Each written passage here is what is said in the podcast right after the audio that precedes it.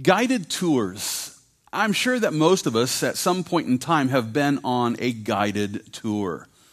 And whether we're talking about the hourly tours that are available at many museums across our country, or we're talking about the week long tours that are available at many vacation destinations, the tour guide industry is a rapidly growing sector of the global travel and tourism market. And according to one estimate, there are more than 400,000 full time tour guides all around the world.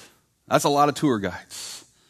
And as we consider how this industry is constantly looking for more employees to guide their tourist groups, well, there should be no doubt that many tour guides uh, who, you know, are, are, in this industry are just terrible. you know, and, and I'm sure we've come across some of them. The chances are many of us here this morning have a story about a tour guide who was so bad that they literally ruined the vacation. And I'm, not, uh, I'm sure we're, we're not surprised to learn that there's a growing list of stories, you know, about terrible tour guides who failed to properly guide their group. I looked at some of these stories over the last couple of days, and, and stories include like tour guides who were unable to handle an obnoxious person within the, the, the larger group. And they just allowed some obnoxious person to just kind of control the group. And, and then there are the tour guides who just don't have the right attitude. You know, they, they've got the, the angry face all the time. They're very quick with their responses and, and uh, not very kind at all. And so they don't really know how to handle a large group, though they know the content of the tour. There are stories of tour guides who didn't really know the details of the location that, that, that they were touring, and so they weren't able to answer questions that were uh, outside of the realm of their presentation. And then there are stories about just terrible tour guides who actually got lost along the way. You know, tour guides who didn't know where they were headed, you know, and it's just for this reason that many travelers would rather just go out on their own rather than experience a, a terrible tour guide. Well, listen, it's in similar and yet a, a, spiritual fashion that there are many in the church today who just really want to go out on their own because maybe they had a bad experience with God. God didn't take them where they wanted to go or give them what they wanted to, to receive. And so it's just, you know, they're just going to do the Christian life on their own now. Rather than allowing the Lord to lead them, they treat God like he's some sort of terrible tour guide. And so they just want to get away from God and do Christian, Christianity on their own. And listen, if this is something that's true of you, then I encourage you to realize that the guidance of God is always perfect. The guidance of God is always perfect. So if you have an issue with the guidance of God, guess who's wrong? It's not God. God is a perfect guide. And, it, and it's for this reason that I want to encourage you this morning to realize that God is the one who needs to be guiding us, not we ourselves with that, it'll help you to know that, you know, the Lord provides us with godly guidance in several different ways. First of all, godly guidance involves scriptural intelligence. Secondly, we'll learn that godly guidance involves sacrificial benevolence. Thirdly and finally, we'll see how godly guidance involves spiritual endurance. Well, with this as the outline, let's open our Bibles to Second Thessalonians chapter 3. Here we find Paul. He's encouraging his audience to rely on the divine guidance of God. And as you make your way to the third chapter of Second Thessalonians, I just want to take a moment to put our text back into its context. It'll first help us to remember that Paul began this chapter by encouraging his audience to, excuse me, he, he wanted them to realize that the Lord is calling every Christian to keep moving forward in faith on the path of pure progress. We considered that in our study last week. And knowing that the path of perfection is filled with many distractions and many difficulties, Paul reminded his readers that we all need godly guidance every day so that we can move forward in faith on the narrow path of righteousness. Now, with this as the focus, I want to consider how Paul explains this here in 2 Thessalonians chapter 3. You would look with me there at verse 5. Here Paul declares, Now may the Lord direct your hearts into the love of God and into the patience of Christ. Now, here in our text today, we find Paul, he's asking the Lord to provide the people at the church there in Thessalonica with godly guidance. And in order to prove my point, let's take a moment to consider the definition of the word direct that Paul uses here in this verse. The Greek word, which is rendered direct, Well, it's used of those who provide guidance straight towards something. If you're asking someone to tell you how to get someplace, you want them to provide you with direct directions. You, know, you, want you want to know the fastest way to get from point A to point B. And so that's what this word direct is referring to. According to Greek scholar Spiros Zodhiates, this was generally uh, in reference to a guide or someone who directs one's way on a journey or to a place. And with that being the case, the scholars who created the Bible in basic English, they render verse 5 in this way May your hearts be guided by the Lord into the love of God and quiet waiting for Christ. Now, with this in mind, we should take a moment to ask well, how does the Lord go about guiding our hearts? How does God go about guiding our hearts? And in order to answer this question, I should first point out that the Greek word, which is translated here, heart, well, it's not only used in reference to the organ that pumps blood through our circulatory system, but the same word was also used by the Greeks metaphorically in reference to the immaterial seat of our moral and our intellectual life, which not only includes our emotions, but also our intellectual abilities to, uh, to think rational thoughts. And in order to better grasp my point, I want to consider a handful of verses that support what I'm saying about the heart. You see, it's in 2 Peter chapter 2, verse 14, where we learn that the immaterial heart is actually the seat of our affections. And it's in Luke chapter 24, verse 32, where we learn that the immaterial heart is the place that contains our perceptions or our perspectives. In Ephesians chapter 4, verse 18, we learn that the immaterial heart, it, includes all of our thoughts. Our, our, thought life exists within the immaterial heart. And in Hebrews uh, chapter 4, verse 12, we learn that the immaterial heart also includes our understanding of things. In Romans chapter 1, verse 12, we learn that the immaterial heart contains the power of reasoning. And listen, there are many more verses that help us to see that the heart uh, in, a metaphorical sense, this is the seat of our imaginations, our intentions, our emotions, and our intellectual capabilities.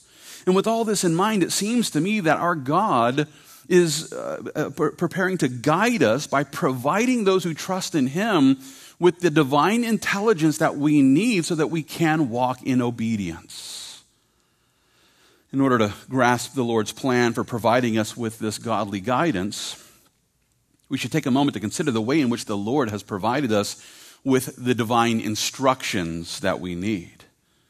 Now, with this as the focus, uh, we should take a moment to consider the way that the Holy Spirit has inspired the scriptures that we have, and so, so that we can use the scriptures to receive the scriptural intelligence of godly guidance. And to make my case, I want to consider the promise that the Lord Jesus presented in John chapter 14. There he declares, These things I have spoken to you while being present with you, but the Helper, the Holy Spirit, whom the Father will send in my name, he will teach you all things and bring to your remembrance all things that I said to you. From this, we can see that the Holy Spirit was sent to provide the apostles with the help that they needed so that they could remember everything that the Lord taught them during the days of his earthly ministry. That's right, the Holy Spirit was sent to provide the apostles with perfect recall. And he provided them with perfect recall as they set out to accomplish the great commission of Christ Jesus without debate. But not only that, the Holy Spirit was also sent to provide them with more information about God's plan for the church age. As a matter of fact, it's in John chapter 16. There, the Lord Jesus declares, when He, the Spirit of truth, has come, He will guide you into all truth, for He will not speak on His own authority. But whatever He hears, He will speak, and He will tell you things to come. He will glorify me, for He will take of what is mine and declare it to you. In other words, according to Jesus, the Holy Spirit was not only sent to help the apostles to remember all of the teachings of Jesus, but the Holy Spirit was also sent to provide further guidance, and especially for the leaders who were being raised up to establish the foundations of the Christian church. And listen, this not only included the Spirit inspired instructions which were being presented in the pulpits of the first century churches, but this also included the information that we now find in the New Testament scriptures. For example, it's in 1 Corinthians chapter 3, it's verses 10 and 11 where Paul declares this. He says, according to the grace of God which is given to me as a wise master builder, I have laid the foundation, and another builds on it, but let each one take heed how he builds on it, for no other foundation can anyone lay than that which is laid, which is Jesus Christ. Now, from this, we can see how the Holy Spirit appointed Paul to become this wise master builder of the church age. And according to the grace of God, the Holy Spirit provided Paul with the godly guidance that he needed for establishing the foundational principles of church age theology, which are all built upon the solid foundation of Jesus Christ. It's for this reason that I always encourage Christians to spend their time studying the New Testament epistles so that we can receive the godly guidance that stems from the scriptural instructions that are focused on the church age. At the same time, it's also important for us to remember what Paul wrote in 2 Timothy chapter 3. It's verses 16 and 17 where Paul declares all scripture is given by inspiration of God and is profitable for doctrine, for reproof, for correction, for instruction in righteousness, that the man of God may be complete, thoroughly equipped for every good work. In other words, all of the scriptures that we find throughout the, the Bible all of the scriptures were given to guide us. And while the New Testament epistles provide us with, with specific guidance for the dispensation in which we live, every verse in the Bible is still given by the divine inspiration of the Holy Spirit and is therefore profitable for doctrine, for reproof, for correction, as well as for instruction in righteousness. Simply put, the scriptures, all of them were given so that we could receive the godly guidance of scriptural intelligence. I like the way that the apostle Peter confirms this in 2 Peter chapter 1. It's verses 19 through 21 where he declares, "We have the prophetic word confirmed, which you do well to heed as a light that shines in a dark place." until the day dawns and the morning star rises in your hearts. Knowing this first, that no prophecy of Scripture is of any private interpretation. For prophecy never came by the will of man, but holy men of God spoke as they were moved by the Holy Spirit. According to the Apostle Peter, the Holy Spirit of God was the one who came and helped the authors of the Bible to write out the Holy Scriptures. You know, when people take issue with the Bible and say, well, it's written by men, and so therefore it's flawed, and these sorts of things, hold on. Are you saying that God can't empower humans to perfectly create His Word? Because that's what Peter says happened. The Holy Spirit inspired and, and, and even, you know, with the breath of his own, of his own mouth, so to speak, you know, provided these words, which, you know, were penned by men. And, and according to Peter here, you know, all of the Old Testament prophecies that pointed to Jesus Christ have been now confirmed through the resurrection of Jesus Christ. The resurrection of Jesus has confirmed the prophetic word of God as being true, and we would do well then to heed the word of God by treating it like a flashlight which is able to illuminate a dark place. Now, if you've ever found yourself in the middle of a storm and the lights go out, and what are you scrambling for? What are you looking for when the lights all go out? You're looking for your Bible, right? No. You're looking for a flashlight because you need a flashlight to then find your Bible, right? So, uh, the Bible is like this, spiritually speaking. When the lights go out, you're looking for your flashlight, and then you discover that the batteries are dead, and then you're scrambling for batteries and keep batteries in your flashlights. But listen, the scriptures are like a spiritual flashlight, if you will. It's, it's, a, it's an illumination of intelligence that provides us with guidance so that we can see the path that's before us. I like the way that the psalmist put it in the 119th psalm. It's uh, verse 105, where he declares, Your word is a lamp to my feet and a light to my path. It's in the scriptures uh, of, the, of God's word where, where we find the, the illumination that we need for the path that's before us. The word of God is like a guiding light that helps us to see which way we ought to be heading. And so while many are stumbling around in the, in the spiritual dark as they try to figure out which way they ought to go, the born again believer will do well to seek the godly guidance that comes from the divine instructions of the scriptures. Then as we prayerfully study God's Word, the Holy Spirit will speak to us and lead us by His Word into all truth by providing us with the scriptural intel that we, na- that we need to make good decisions. With that being the case, we should take a moment to examine our own lives by asking Am I seeking guidance from God? By spending time searching the scriptures for intelligent instructions? Or am I just stumbling around in the dark, all the while wondering if I'm heading in the right direction? And in order to, you know, zero in on this a little bit further, when it comes to the movies we watch, are we seeking the scriptures for the intelligence we need to make good decisions about what we put in our brains? When it comes to the music we enjoy, when, when it comes to the, to the hobbies that we engage in uh, in our free time, are we looking to God's word to direct us? Are we looking to the Word of God for the intelligence that we need to say, no, we, we probably shouldn't be a part of that. We shouldn't be watching that. We shouldn't be listening to that. Or do you just, you know, just make up your own mind along the way and just watch whatever you don't want to watch and listen to whatever you want to listen to and then wonder why you're not growing and, and, and why you feel like you're lost in the dark and not headed in the right direction? Well, listen, if you fill your mind with darkness, don't be surprised when you walk around in the dark. I just can't hear from God. Well, what are you filling your brain with? What's in your heart? Darkness or light?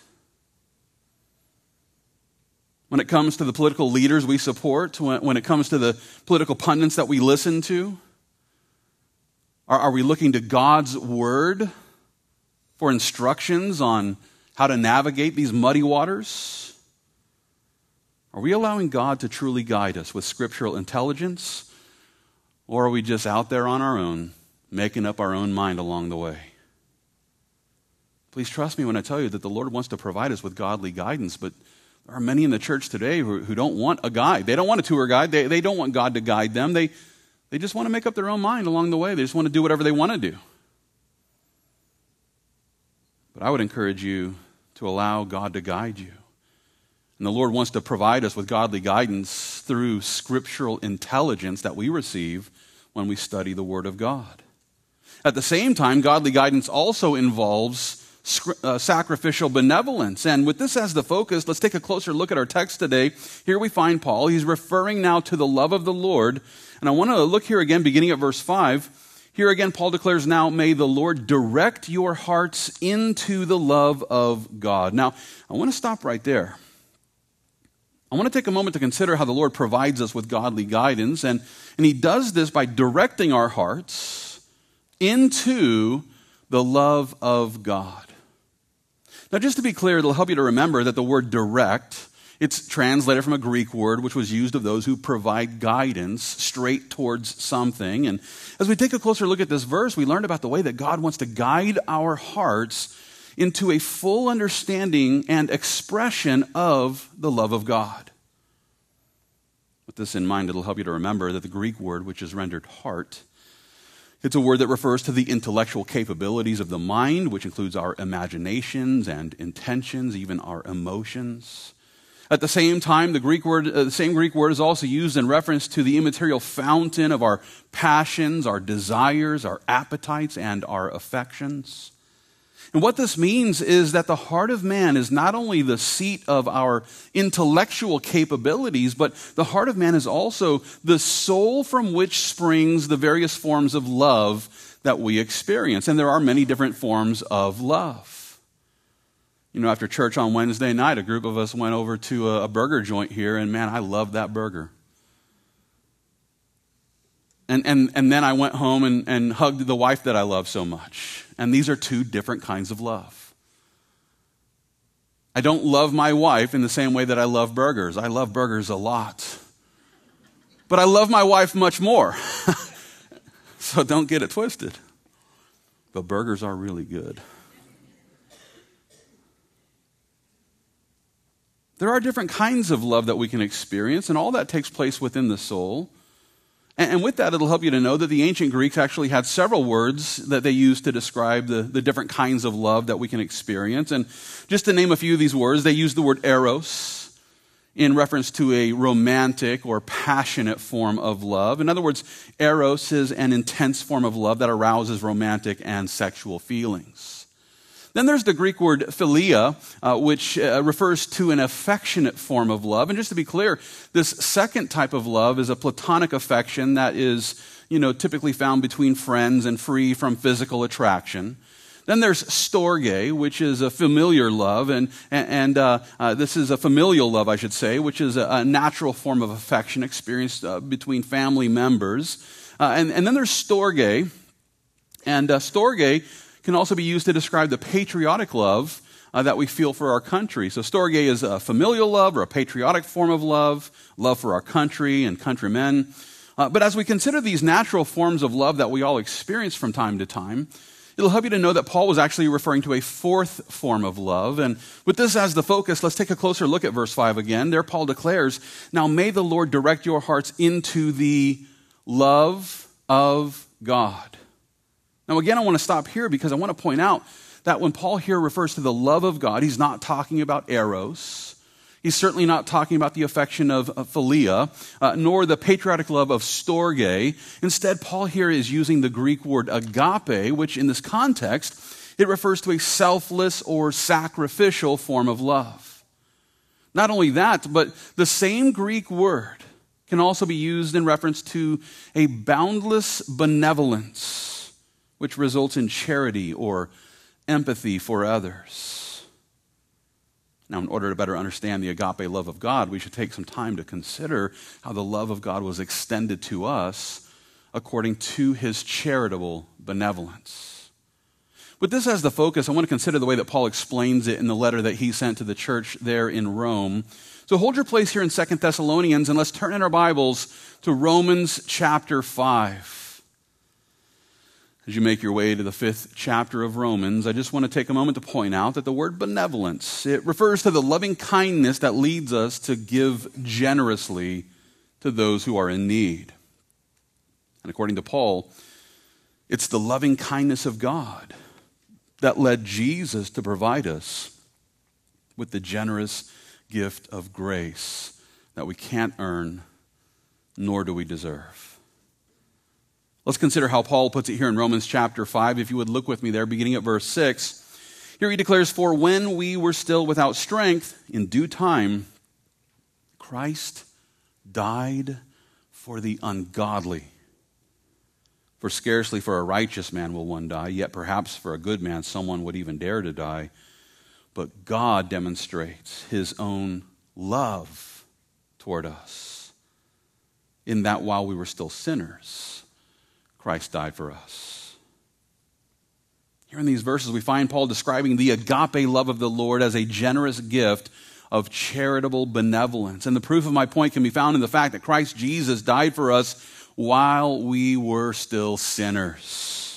In other words, prior to our conversion to Christ Jesus, we were ungodly sinners who don't deserve the love of the Lord. And while it's true that we don't deserve the benevolent love of the Lord, it's also true that He was willing to offer Himself as a sacrifice for our sins so that sinners might receive the free gift of grace. And listen, He not only died for our sins, but for the sins of the whole world. That's what the Apostle John tells us. And so he's extended this benevolent love to any sinner who will simply receive it. With this in mind, we should also consider how God wants to guide us according to the sacrificial benevolence of his agape love. This is a way that he guides us. And to prove my point, let's make our way back to Second Thessalonians chapter 3. I want to take another look here at verse 5 because here Paul declares, Now may the Lord direct your hearts into the love of God. May the Lord direct your hearts into the agape, benevolent love of God. Now, I want to remind you, Paul's writing this letter to believers. This letter was sent to Christians at the church in Thessalonica. They had already received the love of the Lord by faith in Jesus Christ. And yet, here he goes on to inform them that the Lord still wants to direct their hearts into the love of God. That word into, well, it's translated from a Greek preposition, which in this context is being used in reference to the ethical directions that God uses to guide us toward his loving end.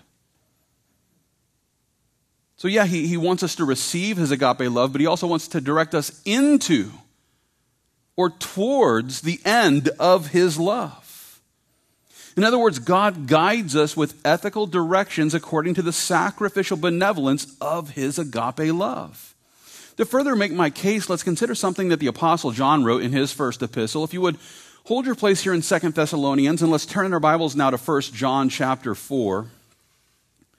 As you make your way to the fourth chapter of First John, I just want to take a moment to point out that we've been called to love one another with the same sacrificial benevolence that Jesus demonstrated there on the cross. Think about that for a moment. We've been called to love one another with the same sacrificial benevolence that Jesus demonstrated there on the cross. Now, this is not to suggest that we've all been called to die on a cross. And yet, there should be no doubt that we've all been called to love one another with the sacrificial benevolence of our Savior. I want to consider how the Apostle John puts it here in 1 John chapter 4. If you would look with me there, beginning at verse 7. Here, John declares, Beloved, let us love one another, for love is of God, and everyone who loves is born of God and knows God. He who does not love does not know God, for God is love. In this, the love of God was manifested toward us that God has sent his only begotten Son into the world that we might live through him. In this is love. Not that we loved God, but that he loved us and sent his Son to be the propitiation for our sins. Beloved, if God so loved us, we also ought to love one another. From this, we can see that those who have received the agape love of the Lord by faith in Jesus Christ we've also now been called to become believers who are loving one another with the same sacrificial benevolence because God is love, therefore, love is of God. Now, don't get it twisted because we're not talking about eros. We're not talking about people who are all fired up in, in their, you know, lustful passions for one another and then say, well, love is love. Love is love is love. And so we, you have to love us and we love each other. And it's all, let's just all come together in, in the name of love. Well, what kind of love are you talking about? Twisted sexual immoral love? That's what you think God is, is all about?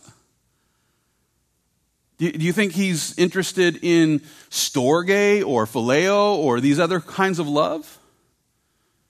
No, we're talking about agape love. We're talking about sacrificial benevolence. This is the kind of love that God is interested in.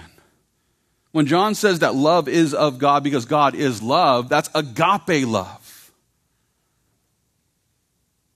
And this is the kind of love that Christians have been called to extend to others. The Lord wants to guide us into the love of the Lord by helping us to love others with the sacrificial benevolence of our Savior. And with that being the case, we ought to be looking for every opportunity to love others with agape love, with sacrificial benevolence, which is to say that we're to love people even when they don't deserve it, even when they haven't earned it. I like the way that Paul put it in Ephesians chapter 5. There he declares, Be imitators of God as dear children, and walk in love, as Christ also has loved us and given himself for us an offering and a sacrifice to God for a sweet smelling aroma. Christian, listen, we've been called to become imitators of God by walking in the agape love of Jesus Christ. And with this as the goal, it's important to remember that the Lord is calling us to love one another with sacrificial benevolence. God wants to guide us by directing our hearts into the love of the Lord so that we might offer ourselves as a living sacrifice so that we might be a sweet smelling aroma to those who trust in Him. And of course, this is pointing back to the sacrificial system where all the, the cattle and goats and sheep were being offered up on an open fire. And it's like when I got here to the church this morning, I could smell the, the smoke from the barbecue place over here, and it was a sweet smelling aroma to God. I got out of the truck and just started worshiping.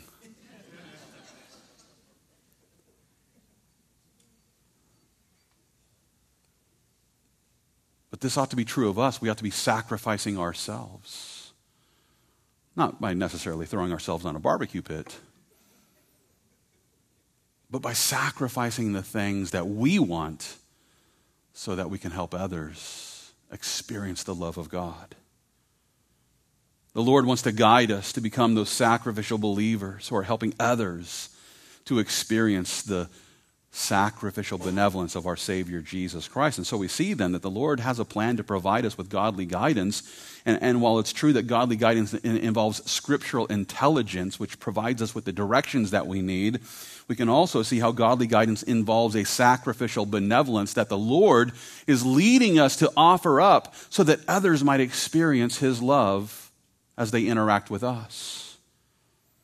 Thirdly and finally, godly guidance involves spiritual endurance. And with this as the focus, let's make our way back to 2 Thessalonians chapter 3. Here we find Paul, he's referring to the patience that comes from following Christ Jesus. And if you would, look with me once again, beginning at verse 5.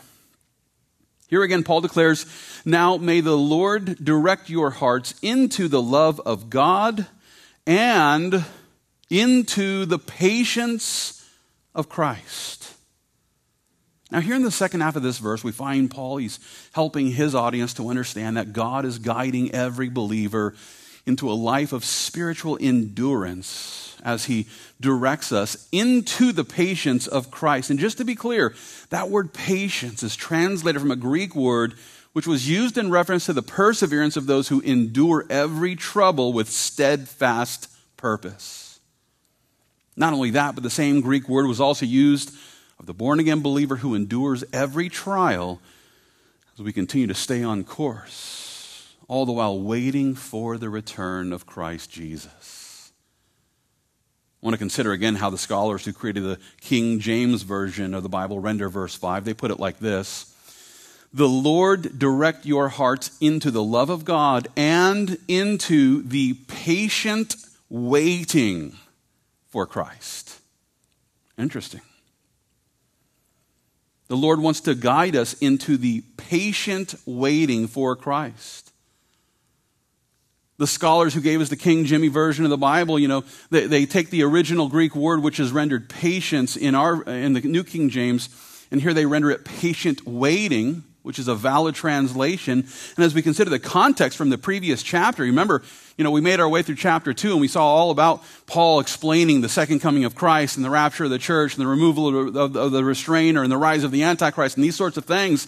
And now he's saying, hey, the Lord wants to help you. He wants to guide you on this tour of terrible things as we wait for the second coming of Christ, as we wait for the, the removal of the restrainer and the rapture of the church and these sorts of things. The Lord wants to guide us so that we wait patiently. I don't know about you, but I'm getting pretty impatient. But then I read this verse and I go, oh, yeah, he wants me to be patient in these days.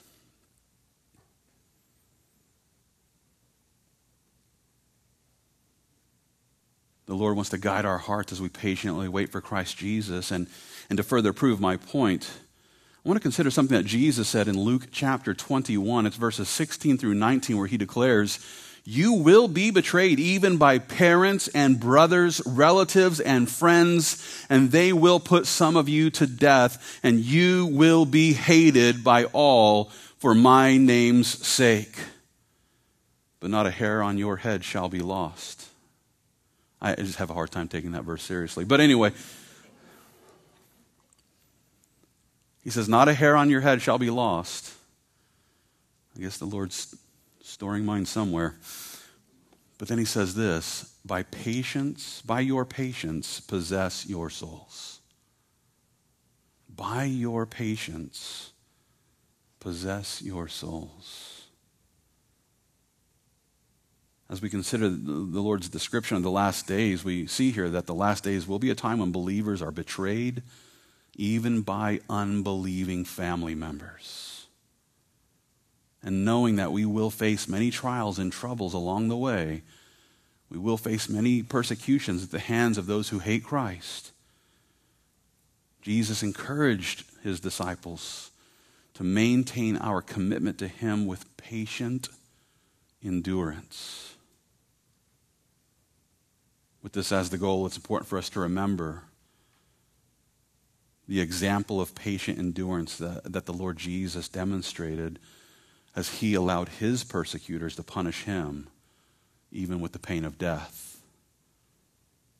But this as the focus, I want to consider the encouragement that Paul presented to the Hebrew believers back in the first century. And so, if you would, let's turn in our Bibles to Hebrews chapter 12. And as you make your way to the 12th chapter of Hebrews, I just want to take a moment to remind you that the deity of the Lord Jesus is the omnipotent or all powerful Logos of God.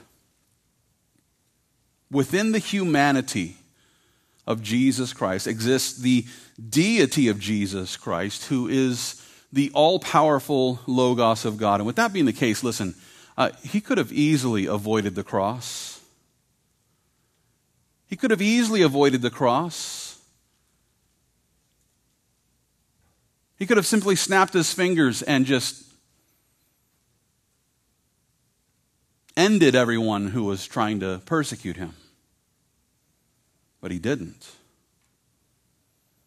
He didn't. No, instead, the Lord Jesus patiently endured the scourge and the insults and the plucking of the beard and the crown of thorns and the mockery and the pain of the cross. He endured all of it with patience, even on the cross, praying, Father, forgive them. They don't know what they're doing.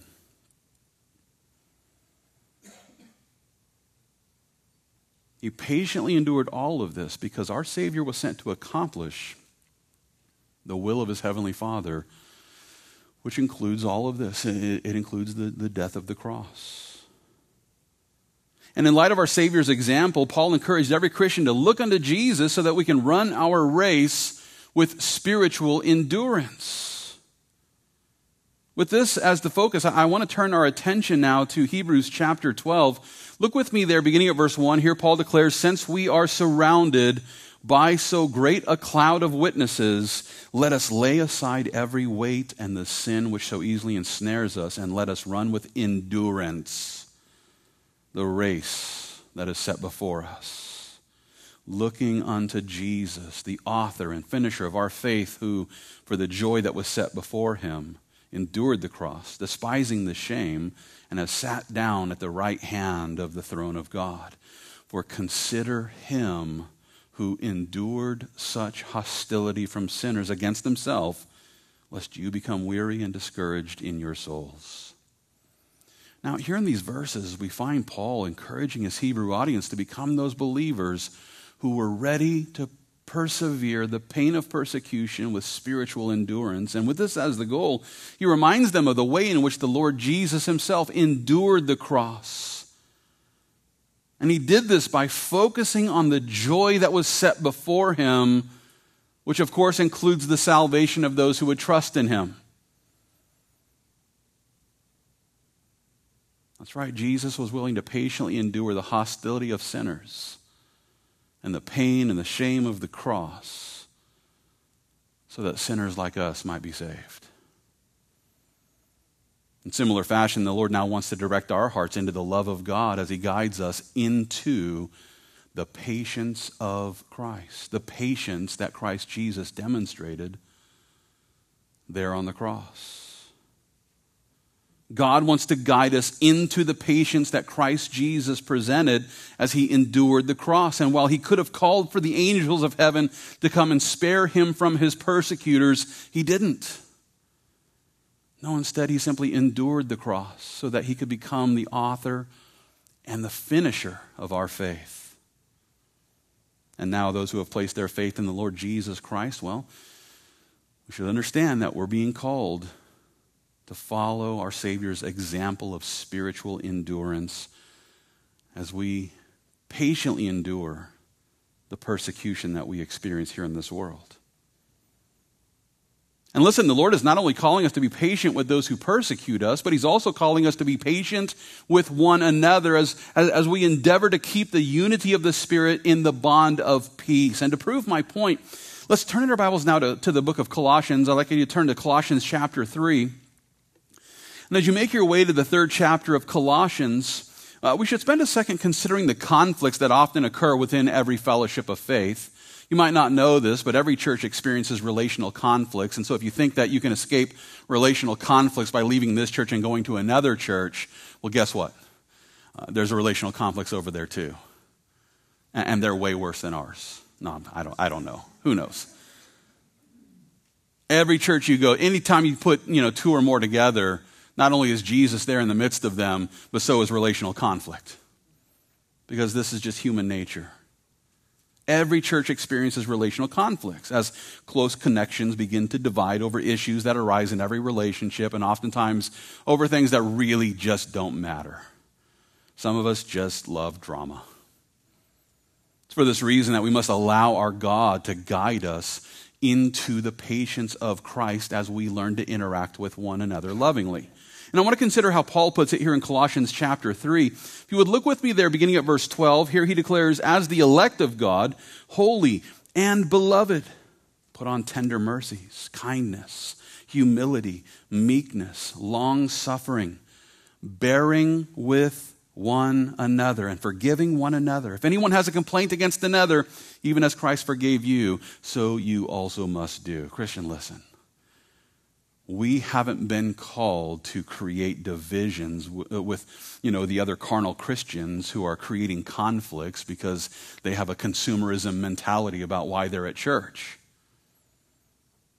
No we've been called to patiently bear with one another as we extend the same forgiveness that we've received from the lord. And with this as the calling we should take a moment to examine our own lives by asking Am I allowing the Lord to direct my heart into the love of God and into the patience of Christ as we learn how to bear with one another? Is that how I am? Or am I the Christian who's constantly holding grudges against those who have sinned against me because I just don't know how to offer the forgiveness that I've received? With this question in mind, we should take a moment to consider another reason for why the Lord allows us to endure the trials and the troubles of this world. And with this as the focus, let's turn in our Bibles to James chapter 1. And as you make your way to the first chapter of James, I just want to take a moment to remind you that the Lord is the one who's able to work all things together for the good of those who love him. Yes or no? Yes, of course.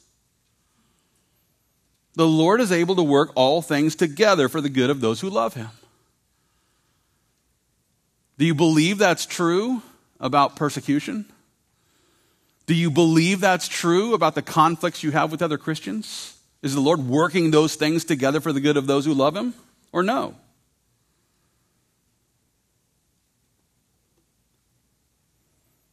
With this question in mind, I want to consider something that James says here in James chapter 1. Look with me there, beginning at verse 2. Here, James declares, My brethren, count it all joy when you fall into various trials, knowing that the testing of your faith produces patience. But let patience have its perfect work, that you may be perfect and complete, lacking nothing. According to James here, the Lord has a perfect plan for the trials and the troubles that he allows. And if you really believe that, then what are you grumbling about? If you really believe the Word of God, if we really believe what God is saying here, then wouldn't we count it all joy when we find ourselves in the midst of trials and troubles?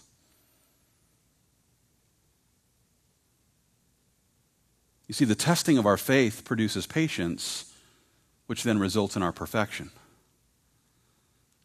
Do you not want to be perfected? If the trials and the troubles are the way that God directs us into patience so that we can be perfected, then why would we complain about it? And if you think the problem is with the other person, guess what? It's probably more about you.